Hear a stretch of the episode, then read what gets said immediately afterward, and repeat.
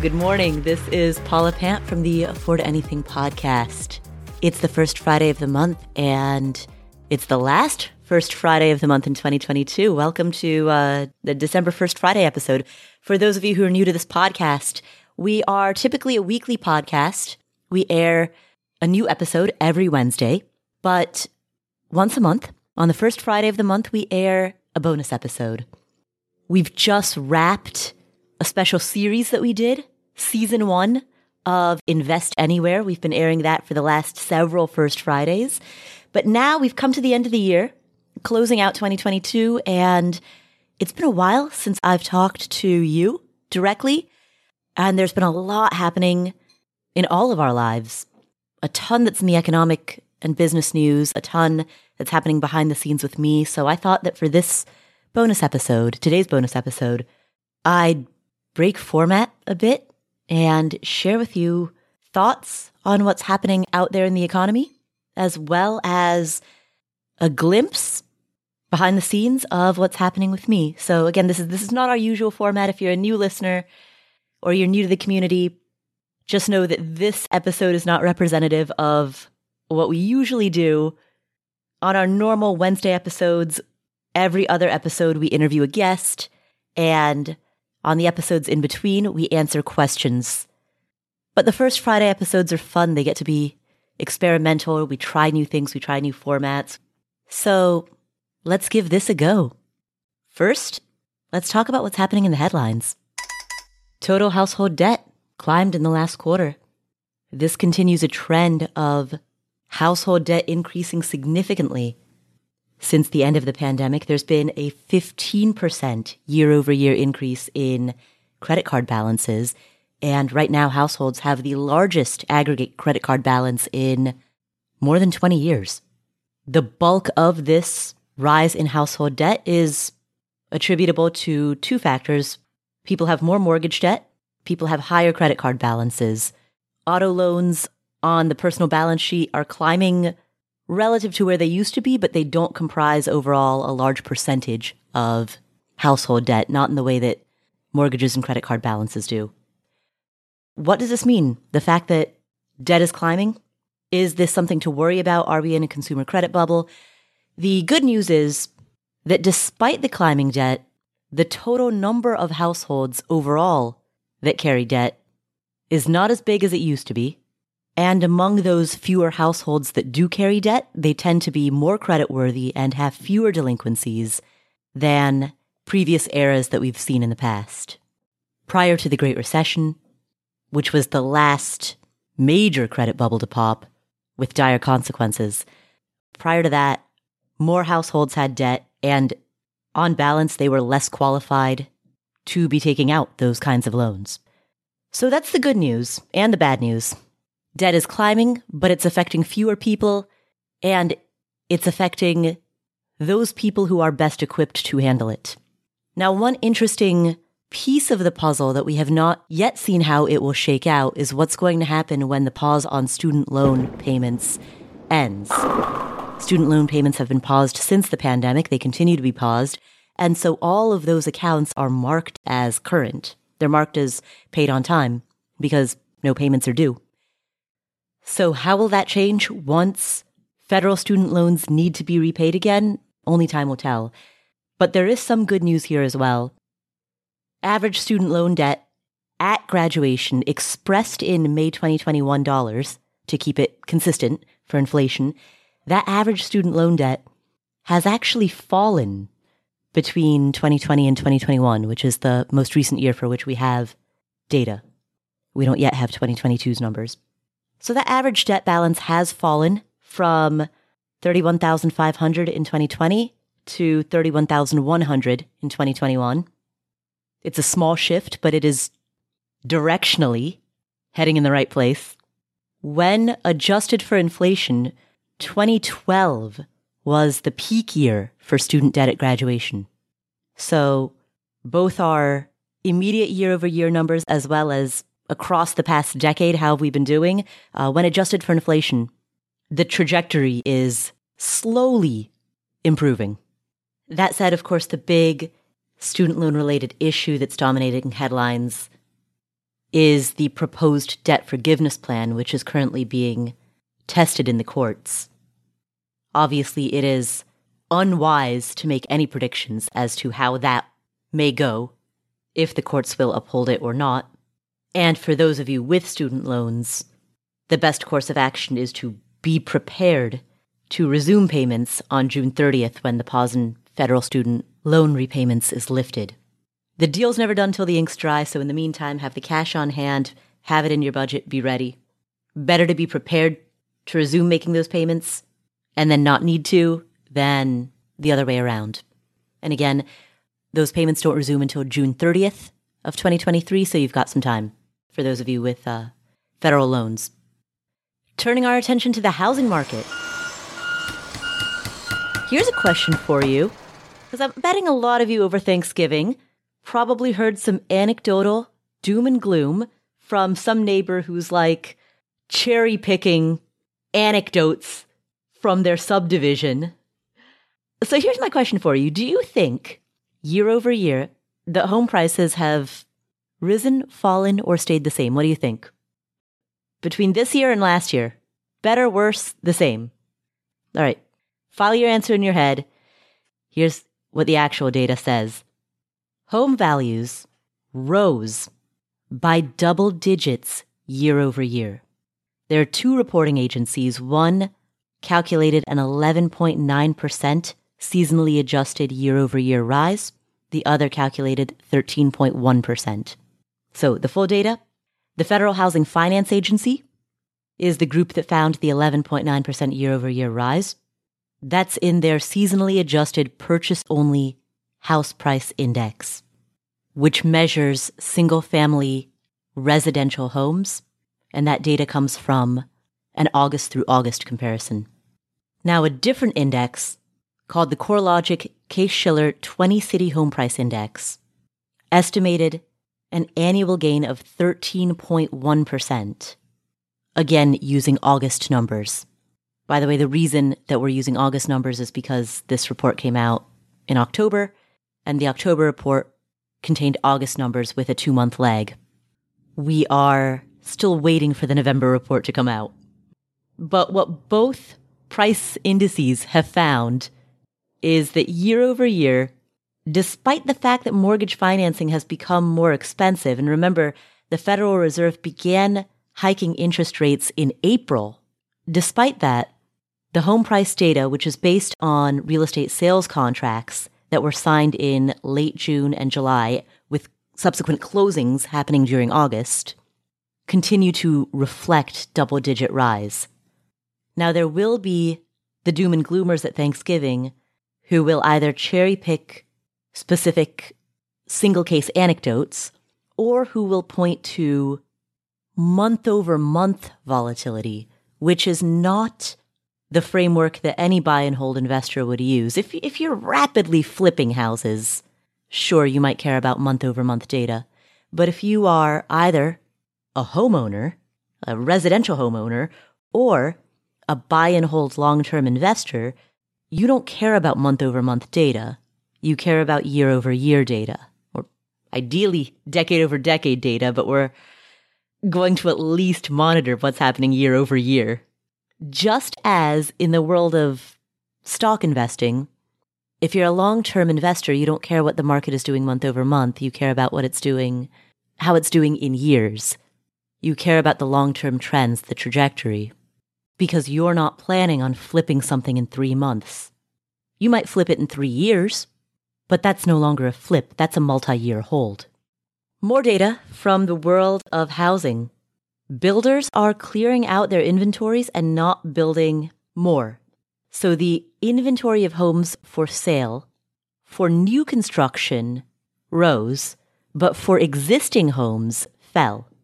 So year over year, there's been a 23.2% increase in the inventory of new construction homes for sale, meaning that builders and developers have noticed the fact that home prices are rising and have responded by building new homes and flooding the market with these new homes. The inventory of new construction homes that are for sale nationwide would support 9.2 months of sales at the current pace of sales. That is more than what we usually have. The long term average for months supply of home on the market is typically six months. So we have more new homes for sale, new construction homes for sale now than we usually do. By contrast, existing homes for sale currently only represent a 3.2 month supply at the existing pace of sales. So builders, those who study the market, have noticed this double digit year over year rise. They've responded by creating new inventory, but that has fallen to the slowest pace since May of 2020, since the pandemic started essentially. So new housing starts, meaning new construction homes that are just beginning to get built, that is now at the lowest it's been since the pandemic began. Total housing starts are down 7.7% year over year. Some of the constraints around new construction starts include uncertainty in the market due to fluctuating mortgage rates, high construction costs based on supply chain issues, and labor shortages. All of those are constraining home building. Builders have, however, began to turn their attention to multifamily. New construction starts of multifamily housing is up 16.5% year over year. Now, for those of you wondering, all right, what do I do with this information? What does all of this mean for me? Here are the takeaways. We are in a housing shortage. We have been for over a decade there is a major, very well documented, well established deficit between the number of housing units that we need and the number of housing units that we have. Freddie Mac was putting out warnings right before the pandemic about this housing shortage, and the pandemic, of course, only made it worse through both labor and supply chain shortages. Builders did resume building for a while, and are continuing to resume building in the multifamily sector, but they're feeling a little gun shy about continuing to build new inventory in the single family home sector, which means the inventory shortage, especially in single family homes, is likely to get worse.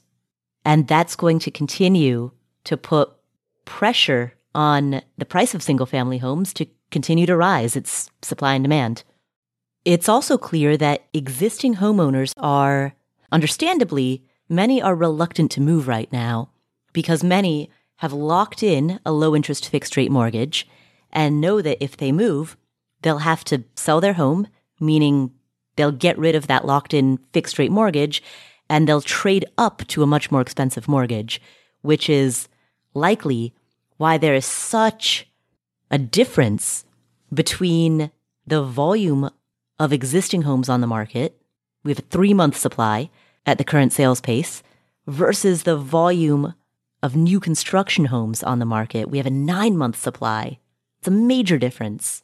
So with builders creating fewer new construction homes and with homeowners more reluctant to move and with an existing housing supply shortage, there are many indicators that point to the supply shortage being a persistent and worsening problem, which is why I'm not surprised at all that year over year, home prices are continuing double digit growth despite the higher mortgage rates.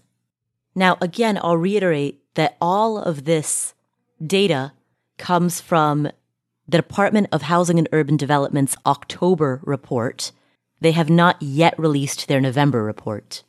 But given that today is now the first Friday in December, it's December 2nd, we're all eagerly awaiting that November report, which should be out soon. So I don't know how you spend your mornings, but I'm leaping out of bed, checking to see if the November report's out. And of course, we'll have more updates, fresher updates on the housing market once HUD releases that data. Let's go next to cryptocurrency. Let's close out this first section with the latest in crypto news because it is wow, what a poop show. This morning, BlockFi filed for bankruptcy, a major crypto lender and platform. BlockFi has crumbled in the aftermath of the FTX collapse. The FTX story, by the way, I know it's been in the headlines a lot, but not nearly as much as it ought to be, given the scale of what this story really is. This is Enron, Lehman Brothers, Bernie Madoff, all wrapped into one. And I'm not suggesting that Sam Bankman Fried is Bernie Madoff. I'm not suggesting that this was a Ponzi scheme. I'm simply talking about the scale, the magnitude of how much money is at stake and how many people were impacted and what kind of reverberations the FTX collapse will have, is having on the rest of the industry. And BlockFi's bankruptcy announced this morning is further evidence of that. It's an example of how the collapse of one major player, a player that in a different market might be considered too big to fail, uh, that player failed and it brought down, like an earthquake, it brought down a lot of structures around it. Sam Bankman Fried, by the way, he spoke uh, against the advice of his lawyers. He spoke quite candidly, quite openly at the New York Times DealBook Summit on Wednesday, essentially communicating three things. First, he said that he screwed up and made mistakes, but he didn't have any intent to commit fraud. He didn't have nefarious intent. He just didn't handle risk management as well as he should have. He said that the regulatory process took him hundreds, if not thousands of hours of meetings and ended up going nowhere.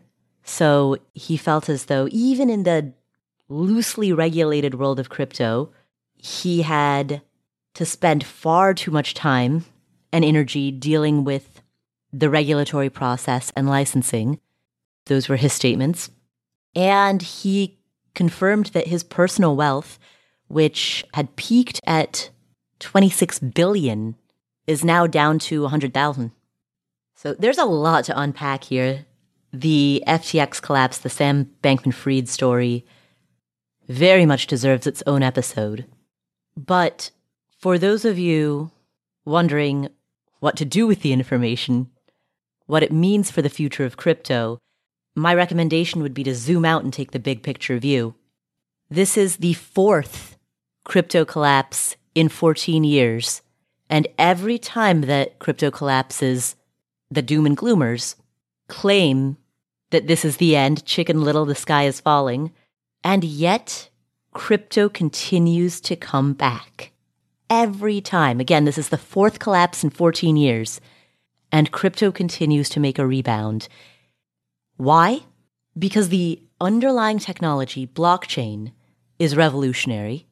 Blockchain will only continue to become a bigger structure in our lives in the coming years and decades. Blockchain will fundamentally change every industry. And digital currencies are one of many significant use cases for blockchain technology. Digital currencies are absolutely here to stay. And yes, there is a distinction between digital currencies and cryptocurrency, but crypto isn't going anywhere. Crypto is here to stay. Now, which specific cryptocurrencies will be the winners, nobody knows. Well, is it going to be Bitcoin or Ethereum? No, no one knows. But crypto as a whole is a valid and important use of blockchain technology. And it's not going anywhere. If you want a deeper dive into the basics of crypto, listen to episode 325. That's affordanything.com slash episode 325 where we explain the history and purpose of blockchain. We introduce Bitcoin, which is one of many use cases of blockchain. We explain how Bitcoin is created, what mining means. We give an introductory primer to understanding this complex and important subject. So if you want to be rooted in that understanding, listen to episode 325. And if you want the quick takeaway, in terms of should I invest in crypto, I will say now exactly what I said then. You know, episode 325 came out in July of 2021 when everyone was irrationally exuberant about cryptocurrency. And what I said then is exactly what I'll say now. Do not conflate cryptocurrency with stock investing. Instead, think of it as analogous to foreign currency exchange. And here's what I mean by that. A stock or a bond or a piece of real estate, any asset, is valued in two ways. There's capital appreciation, and then there's the dividend or the income stream that it pays. And that capital appreciation, by the way, is based on expectation of future earnings. That is how an asset, any asset, is valued. Foreign currency, on the other hand, the conversion of US dollars to British pounds or Thai baht or the Nepali rupee, foreign currency exchange is done simply by looking at the relative value of two different forms of currency and trying to arbitrage the difference, shuffling money around between dollars and euros in order to ideally arbitrage off of those price differences. That is what quote unquote investing in cryptocurrency is. It is not an investment in an asset like a stock or a bond. It is a form of currency exchange. And when it's viewed through that lens, then the answer to how should you handle it within your own portfolio becomes much more clear because the amount of relative weight that you would want to give to cryptocurrency would be analogous, comparable to the amount of weight that you would want to give to currency arbitrage within your portfolio, which is to say, A, make it a small portion of your portfolio, and B, remember the fundamental difference between buying an asset in which you are gauging the present value of future earnings and asking yourself, is this asset priced fairly? versus exchanging one form of currency for a different form of currency. The former is an investment, the latter is an arbitrage. So I said, and again, listen to episode 325, exactly the same thing that I said at the time that cryptocurrency was peaking and everyone was excited is exactly the same thing that I am continuing to say when cryptocurrency is crashing and everybody is panicking. These are the core principles of how to frame, how to understand what crypto is, how it relates to US dollars, and subsequently the role that you want it to play in your own life. So that's my recap of the latest headlines. We're going to take a quick break for a word from our sponsors, and then when we return, I'll talk to you about what's going on in my own life, share some behind the scenes, reflect on the year that we've had, and on the year that's ahead.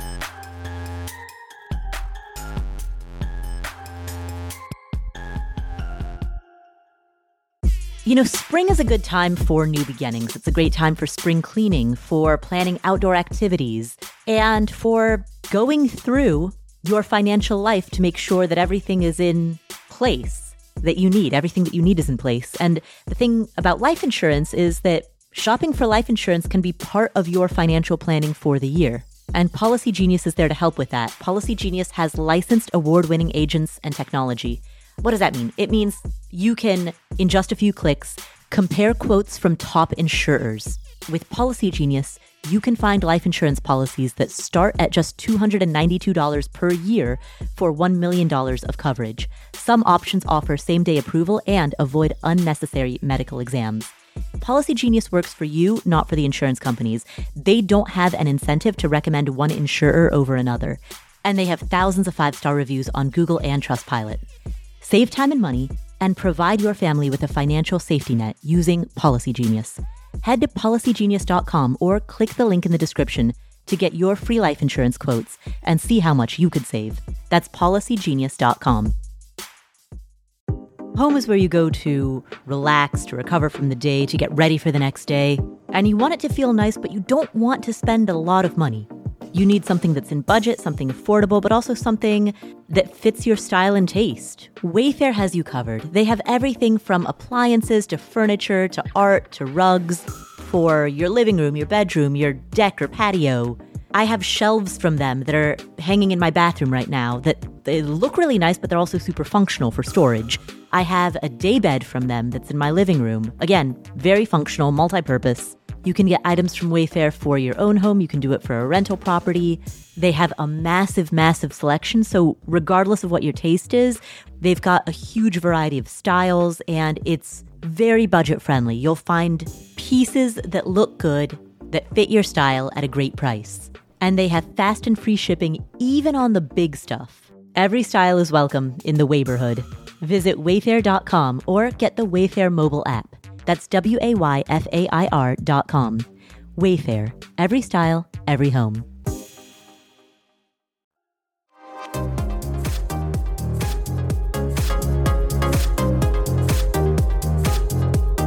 All right, we're back. Part two. I just want to share what's going on with me, which is something that I rarely do, actually. If, if you've been listening for a while, you know I tend to talk about the subject at hand money, personal finance, financial independence, and only kind of briefly mention uh, myself. I don't want this to be the Paula show.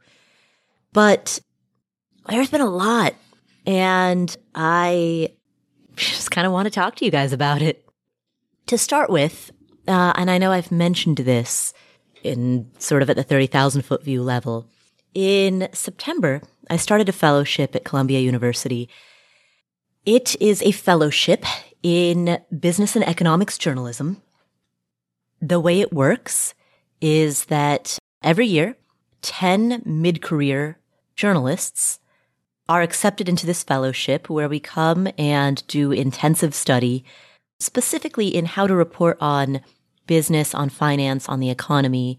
The 10 of us who are selected for the fellowship are all established business journalists. In fact, I, when I look at the roster of the peers around me, I get massive imposter syndrome because they are all real journalists with careers at the BBC and Forbes and Business Insider. They are incredibly talented, accomplished business journalists. And then, and then there's me. Um, I started my own show and Afford Anything has grown and we have almost 25 million downloads at this point. Our newsletter has 75,000 subscribers.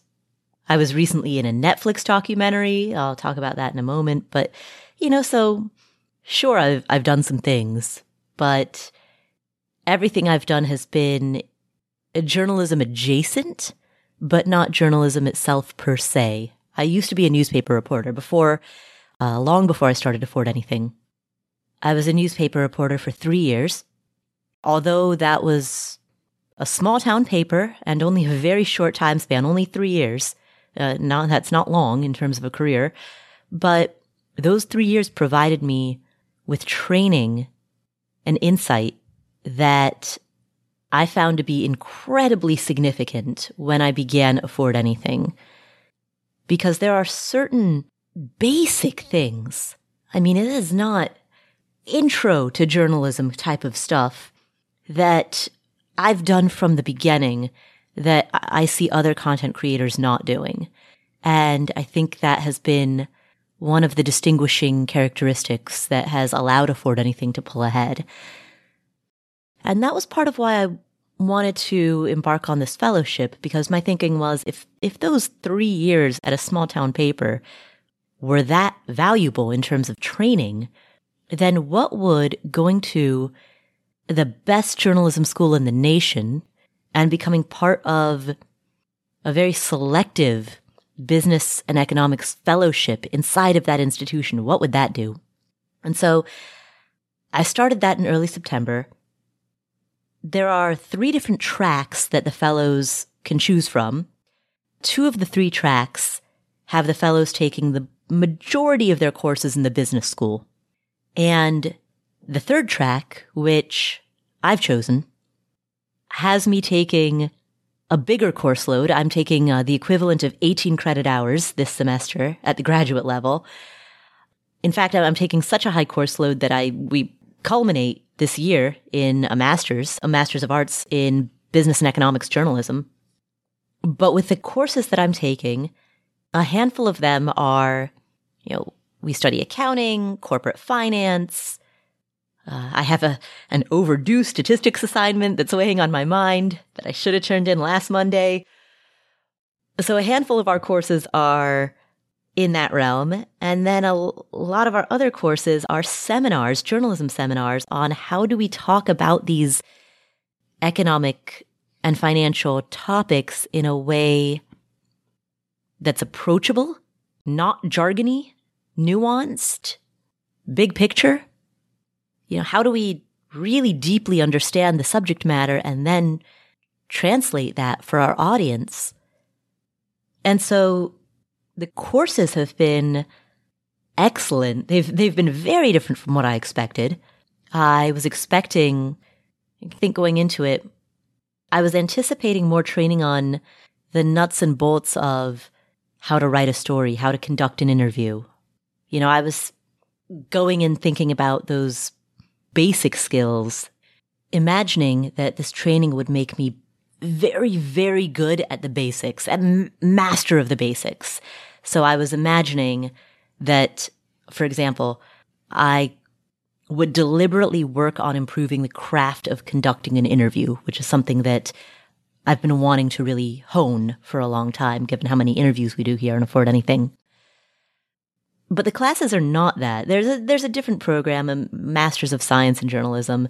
They do that basic stuff there. The the MS program, the MS kids are all like 23 and they're straight out of undergrad, and uh, they're the ones who are learning the basics. But you know, for those of us, it's a much smaller program. The the MA, that program, they only accept experienced journalists. You have to have a specialized concentration. There are only seven of us who have the MA business and economics journalism concentration. Only seven of us. And of the seven of us, I am one of only two Americans. The other five uh, have come from other countries. One was the senior editor at Forbes India. For example, you know, we have, we have those very experienced journalists from around the world. So at this level, they know we know the basics. They're not going to rehash that again. Instead, we're taking in our classes a very deep look at how to produce news pieces, which is another way of saying how to interpret the data and communicate it across a wide variety of economic topics, everything ranging from the jobs report to inequality and social mobility, from mergers and monopolies and antitrust law to immigration and labor force participation and tax policy and consumer spending and retirement. Like we're very deeply sinking our teeth into all of that. As a journalist, or as I guess as a former journalist who now has her own platform, it's been transformative, but in very different ways that I expected. And I think at least so far, if I were to walk away with one major key takeaway at the big picture level, it's that going into the program, I was focused on writing, on style, on, you know, that surface face of communication. Being inside the program, it's clear to me that 95% of the job is the reporting the, the research, the interviews, the reading court cases directly rather than relying on secondary sources like other news articles to summarize what happened. Reading laws directly, right? Going to those primary sources, talking to the policymakers, talking to the executives, right? The reporting is 95% of it. And then the presentation, the writing, the structure, the style, that's almost an afterthought. Yeah, a, a good editor, and, and granted, good editors are hard to find, very hard to find, but a good editor can help you structure how you say something. But none of that matters if you don't first have something original to say. And that original thought only comes from deep and heavy reporting. That's something that you don't get in the content space. where most of us, we rely on secondary or tertiary sources, which means a lot of the data that we're looking at has gone through multiple levels of playing telephone. There isn't an ethos of contextualizing or framing. I mean, in the content space, the things that drive clicks tend to get more weight than the things that matter. A, a simple example. Any teenager could put together a story that says, Hey, this Thanksgiving, food prices are higher. So here are eight cheaper meals that you could eat, you know, uh, and then put together some clickbaity listicle. But the bigger questions are, what are the key drivers of inflation? In what ways are we experiencing inflation now and how does it differ from previous inflationary periods? Uh, so, for example, right now, a lot of the inflation that we are experiencing is borne out through higher prices for new cars, much higher prices, and used cars, honestly, most, much higher prices in the car market, uh, but new cars in particular are factored into the equation, as well as higher prices for airline tickets. If you drill into the data, you actually drill into the data, there is a distinction between what's salient and what is real.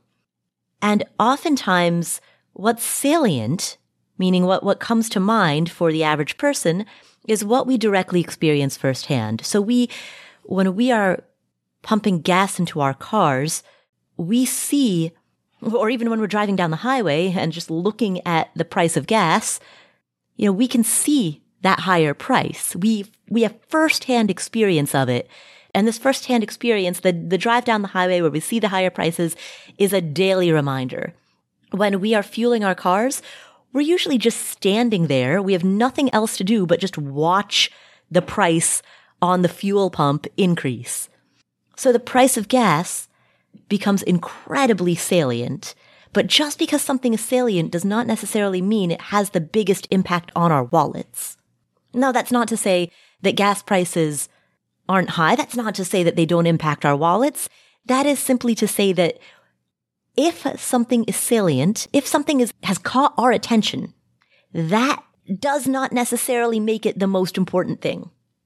A does not equal B one of the major expressions of the current inflationary period that we're living in is the cost of airfare.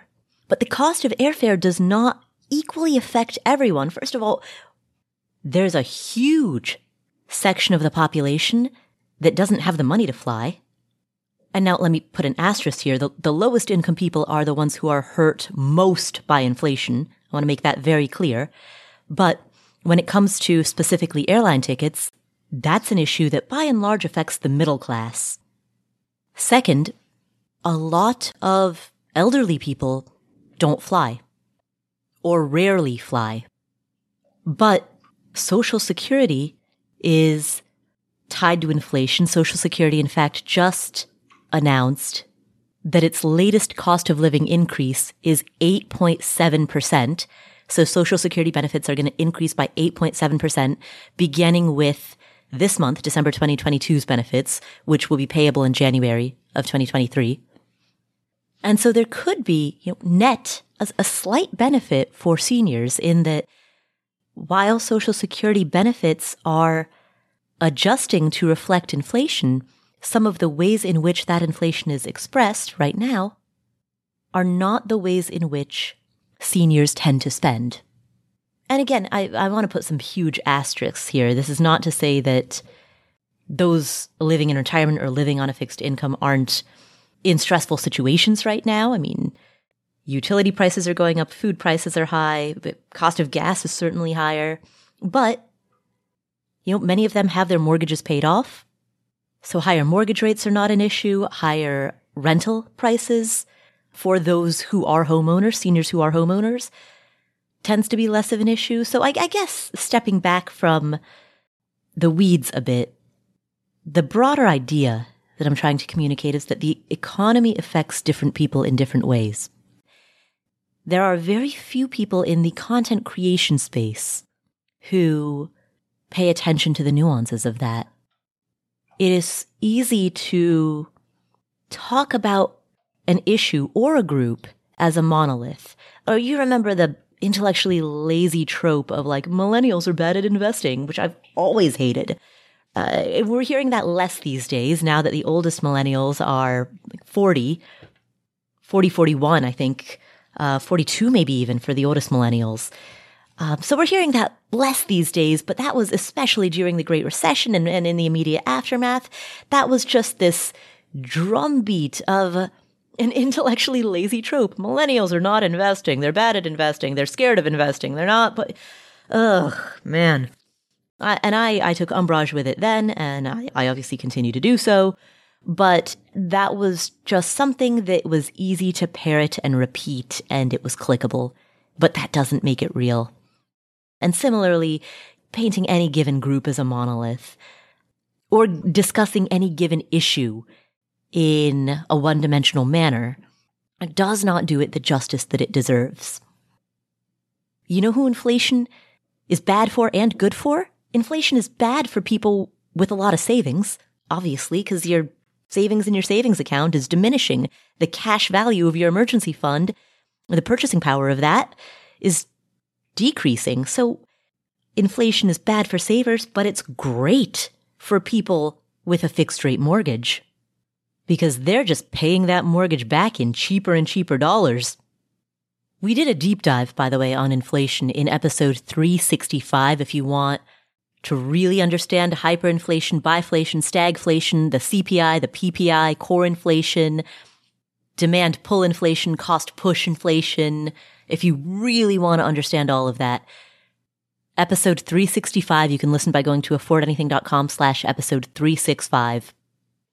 At any rate, I, I guess where I was going with all of this is uh, what I'm learning at Columbia through this fellowship, and the the big takeaway is that the distinction between who is a journalist versus who is a content creator is basically a non-existent, almost meaningless. I, I don't know if that distinction even exists anymore, because both journalists and content creators, traditional journalists and content creators, have the ability to inform and influence the public. And when we have that ability, we have the duty to do so with care. And what I see too much in the content creation space is, if I may go so far as to say, a breach of the public's trust through sheer lack of rigor, lack of nuance, lack of original sourcing, lack of fact checking, and it's critical to me that Afford Anything never falls prey to those temptations. Being at Columbia, I can see a thousand and one ways for us to improve all of our content from the podcast to the newsletter to the show notes. I, it's ironic. It's painfully ironic that it is at precisely the time when I am bursting with the most ideas that I'm also the most hamstrung from being able to implement them for just sheer lack of time. So four days a week, I'm up at six. I uh, get on Zoom at 6:30 a.m. to talk to my team at Afford Anything. That's 6:30 a.m. to 8 a.m. And then uh, from 8 a.m. to 8:45 a.m., the, I have those 45 minutes to get ready, eat breakfast, make coffee, pack my bags, all of that. And then 8:45 a.m. I'm usually out the door. That puts me on campus by 9:30. And then um, I'm on campus 9:30 a.m. until between 8:30 to 9 p.m. Uh, four days a week.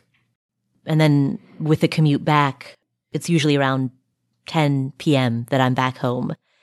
So it's very intense. Uh, last night, for example, um, last night I was in class until my last class ended.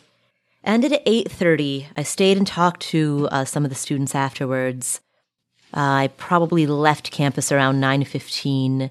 By the time I was home, it was past ten. Um, that's when I started making dinner. I had a piece of toast with some cheese on it. Uh, that was dinner. It was around just shortly before midnight, maybe eleven forty-five, that I went to sleep and then um, I set my alarm for 5:01 a.m. so I could get up and, and start working on this first Friday piece, this episode. And I'm actually already like I'm looking at the clock and I'm I'm running late. I'm I'm behind schedule and need to wrap this up and get to campus for the day. So I've got four days a week that are very very intense, and then the other three uh, days a week are less intense. To me, to me, a less intense day is a day in which I'm working only eight hours instead of between 12 to 16. Today, for example, if all goes according to plan, yeah, as I mentioned, I set my alarm for 5:01 a.m. Uh, it took me like half an hour to like kind of get going. I'm making coffee, so um, it was around 5:30 that I started working. And today, my intention is to be done at by 3 p.m. That's that's what I'm aiming for. So that to me is a half day.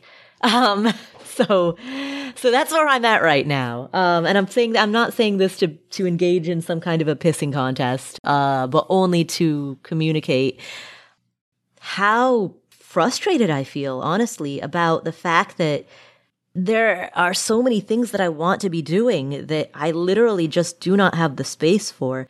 I've gained seven pounds in the last two months because I'm eating a lot of my meals out of vending machines at this point, and I haven't, uh, with the exception of Thanksgiving, I haven't seen the inside of a gym in two months, which is very unusual for me. I was going, I was at the gym between four to five days a week right before Columbia started.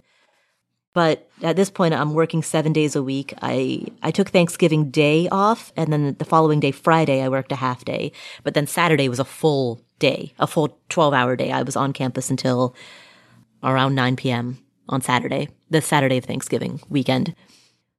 And so, yeah, it's, uh, it's not a sustainable lifestyle, but, you know, this is, uh, nine months, 10 months of incredibly high intensity work.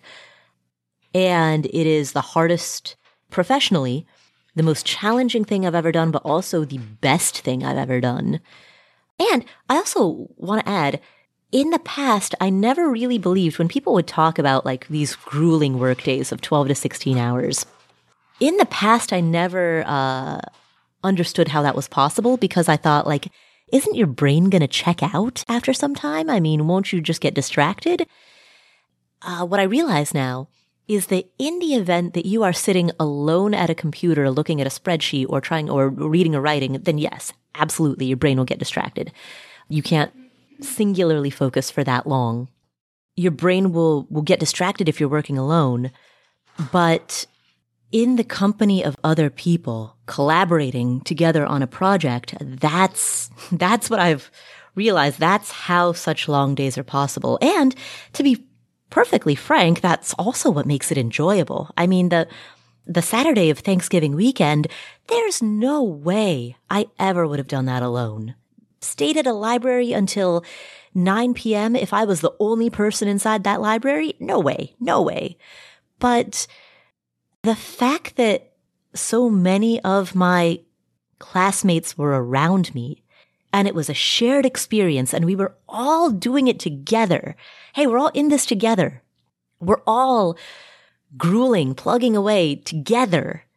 That shared experience, the camaraderie, the community, that's what makes this level of intensity both possible and also pleasurable, enjoyable. So those have been my big takeaways from these first couple of months. All right. Well, I need to, uh, I need to wrap up. I need to, I need to go get myself, uh, back up to Columbia. But thank you for being part of the Afford Anything community. I hope that, uh, you've enjoyed today's episode. It's a nice way to put kind of a, a bow on 2022. I didn't even have time to talk about Netflix, right? Yeah, I was uh, in a movie. I haven't even had time to talk about that yet. Uh, I was also on CNBC and on Chris Cuomo's show and um, on Bill O'Reilly's show. And I did, I honestly, I didn't even know he had a show still, but he does. And I was on it. I haven't even actually, my parents have asked for a link to that so they could watch it. And I haven't even sent them that yet. It's just been, there's been so much going on. So, oh, and Big Think uh, did a production yeah, there's so much more that I could say that everything has been just happening so quickly. I haven't even been able to, to talk about it. But I hope that today's episode was informative, useful, helpful. I hope you enjoyed it. And I'll be back in January when we start the new year. I'll come back on and we'll do something like this again. In the meantime, feel free to send me feedback or thoughts or comments on Instagram. I'm there at Paula Pant, P A U L A P A N T. And thank you for being part of this community. This is uh, so important, so pivotal. So thank you for being there for each other. Thank you for spreading the word about great financial health and financial literacy. And have a great rest of 2022. And I will see you in the first Friday episode of the new year, as well as obviously uh, every Wednesday for our normal Wednesday episodes. All right. Thank you so much. And I'll uh, catch you in the next episode.